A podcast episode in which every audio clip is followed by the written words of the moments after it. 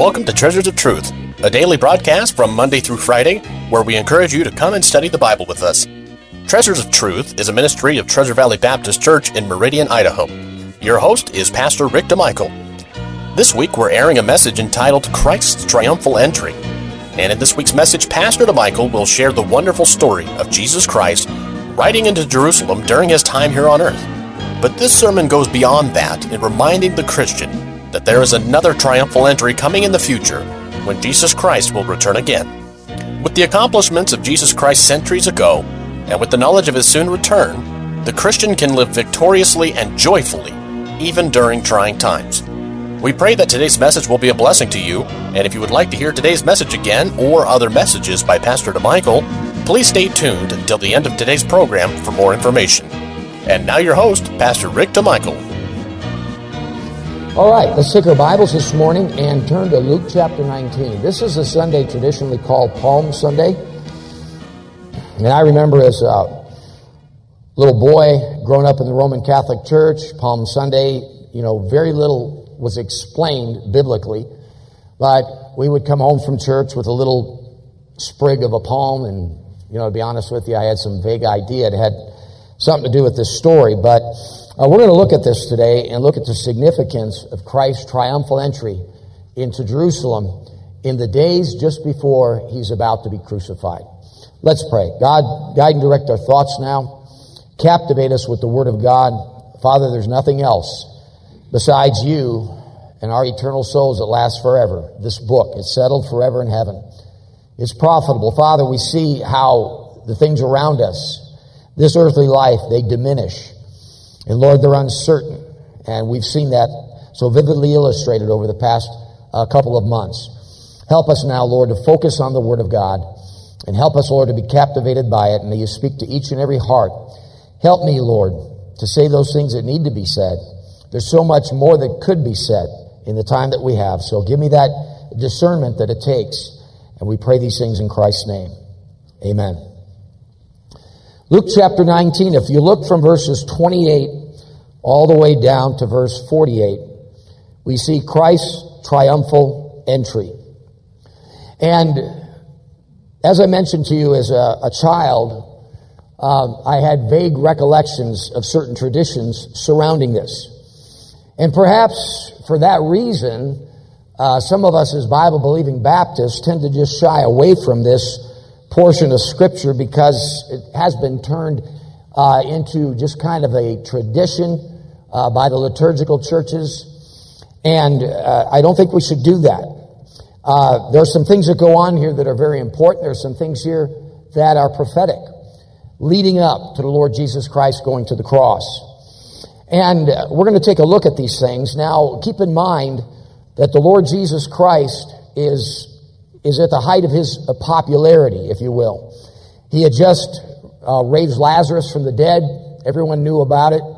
And the events that are occurring in the week leading up to the Passover, historians tell us that the population of Jerusalem was normally around 80,000. Now, to be honest with you, when I found that out, that surprised me a little bit.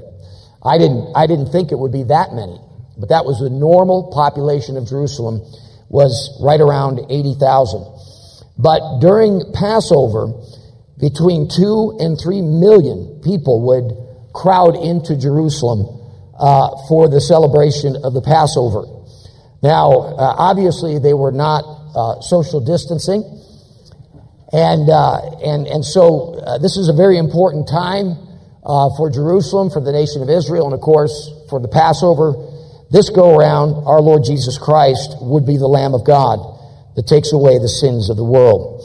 But there are several things that this story speaks to, and I want us to look at them today. Starting off in verses 28 and 29, uh, if you look at verse 28 and 29, it speaks to us of the second advent of Christ, the return of the Lord Jesus Christ. The Bible says in verse 28, And when he had thus spoken, he went before ascending up to Jerusalem. And it came to pass when he was come nigh to Bethphage and Bethany at the mount called the Mount of Olives, he sent two of his disciples. Now notice it was at the Mount of Olives. Uh, this is important because in Acts chapter 1, in Acts chapter 1 and verses 11 and 12, uh, the disciples with the Lord Jesus Christ after his resurrection, uh, he gets ascended into heaven. And the Bible says in verse 10, while they looked steadfastly toward heaven as he went up, behold, two men stood by them in white apparel. Of course, those two men are, they're angels. And angels, oftentimes in Scripture, uh, come unawares to others, and they do so in the form of a man. And the Bible says in verse 11, which also said, Ye men of Galilee, why stand ye gazing up into heaven? The same Jesus which was taken up from you into heaven shall so come in the like manner as ye have seen him go into heaven. Now watch verse 12. Uh, then returned they unto Jerusalem from the mount called Olivet, which is from Jerusalem a Sabbath day's journey. So they are right in that very place where the Lord Jesus Christ will return at the second advent according to Bible prophecy. Uh, Revelation chapter 19 in the New Testament, probably more than any other chapter in the Word of God, speaks of the literal, physical, visible return of the Lord Jesus Christ to defeat the armies of the Antichrist and to set things right in this world and to set up the millennial reign of our Lord Jesus Christ. So, as far as eschatology is concerned, and eschatology is just a jawbreaker of a word for the study of end time things in Scripture, we are, as a church, we're waiting for the rapture. We're waiting for the Lord to take the church out before the great tribulation period. And seven years of Daniel's 70th week, yet unfulfilled. When that takes place and Christ comes back at the second advent, and that's what this pictures. That is what this foretells to the disciples. I like what happens after the return of the Lord Jesus Christ at the second advent, and that is the millennial reign of the Lord Jesus Christ. When things in this tired old world will be set right. They'll be set right religiously. All men will know of Christ. There'll be no denying him. They'll be set right politically. He will be King of kings and Lord of lords, and he will rule as a benevolent monarch. Things will be set right as far as things like poverty are concerned. It'll be a time of unprecedented prosperity. Uh, the list goes on and on and on. And I think we can gain a greater appreciation of this great truth, especially in the circumstances we see worldwide. Uh, this pandemic, uh, you know, don't misunderstand. I realize the disease is serious. And I guess if anybody should take it serious, it would be somebody like me with a compromised immune system, and I do take it serious. I am not going to lick my hands when I'm done grabbing this pulpit. I will use hand sanitizer and all that other good stuff. But uh, you look at a situation like this, and you see how it's being politicized. Uh, you wonder, are we go- doing, going too far, not only as a nation, but around the world, pretty much shutting everything down? And, and, uh, and I'm not saying any of these decisions are easy, but I'm looking forward to a day when the Lord Jesus Christ will be ruling the entire world. Not just one place, but the entire world. And don't you know that we will have assurance that every decision that is made will be the right decision? This thing speaks of the second advent of Christ. Not only that, if you look at verses 30 through 34, another thing this speaks of is the fact that, that God uses the lowly. God uses the lowly. Now, uh, for most of us, that should get our attention right away. God uses the lowly. Look at verse 30. Saying, Go ye into the village over against you, in the which at your entering ye shall find a colt tied, uh, whereon never yet man sat. Loose him and bring him hither. And if any man ask you, Why do you loose him? Uh, thus shall ye say unto him, Because the Lord hath need of him. And they that were sent uh, went their way and found even as he had said unto them. And as they were loosing the colt, the owners thereof said unto them, why loose ye the colt? And they said, The Lord hath need of him. The Lord is going to use the lowly here. I wonder, first of all, if the two disciples that were sent to do this might have been complaining. Why do we have to go? We just got to go get this lowly donkey. You know, you could imagine there might have been a little grousing going on. Well, you know, Peter, James, and John, they never have to do stuff like this. And Judas, of course, he doesn't volunteer for anything. Why did we have to go? But little did these men know that they were being used to fulfill a very specific prophecy given to us in the book of Zechariah. I think not only of that, but when I think of the fact that God has never really needed anything in the sense that he was in need, But he chose to put himself in that position to need this little donkey. You know, the paradox of our Lord's earthly life was that he was rich, yet for our sakes, he became poor. He owned all things, yet he possessed nothing. He created the stars, yet he had nowhere to lay his head. He fashioned everything out there out of nothing, and yet he had to borrow a boat from which to preach the gospel. He created every drop of water that exists in the world, and yet he cried on the cross, I thirst.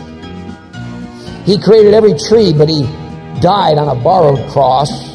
He created every rock, but he had a borrowed tomb in which to be buried. He used the clouds as his chariots, yet he had to borrow a donkey on which to ride. This is the paradox of the life of our Lord and Savior, Jesus Christ. We want to thank you for joining us today for Treasures of Truth, and it is our hope and prayer that today's program was truly a blessing to you. You've been listening to a message entitled Christ's Triumphal Entry by Pastor Rick DeMichael. In this week's lessons, Pastor DeMichael has given yet another reason for the Christian to lead a triumphant and victorious life.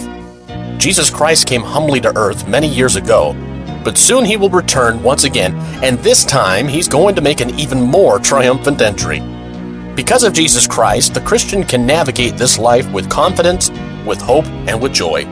But if you don't know this Jesus that we have been speaking of, we would like to invite you to call the offices of Treasure Valley Baptist Church or attend one of our services, and someone would love to talk with you so that you can know for sure that you're going to heaven. Jesus Christ is waiting to bring you a love, a joy, and a peace that you have never known before.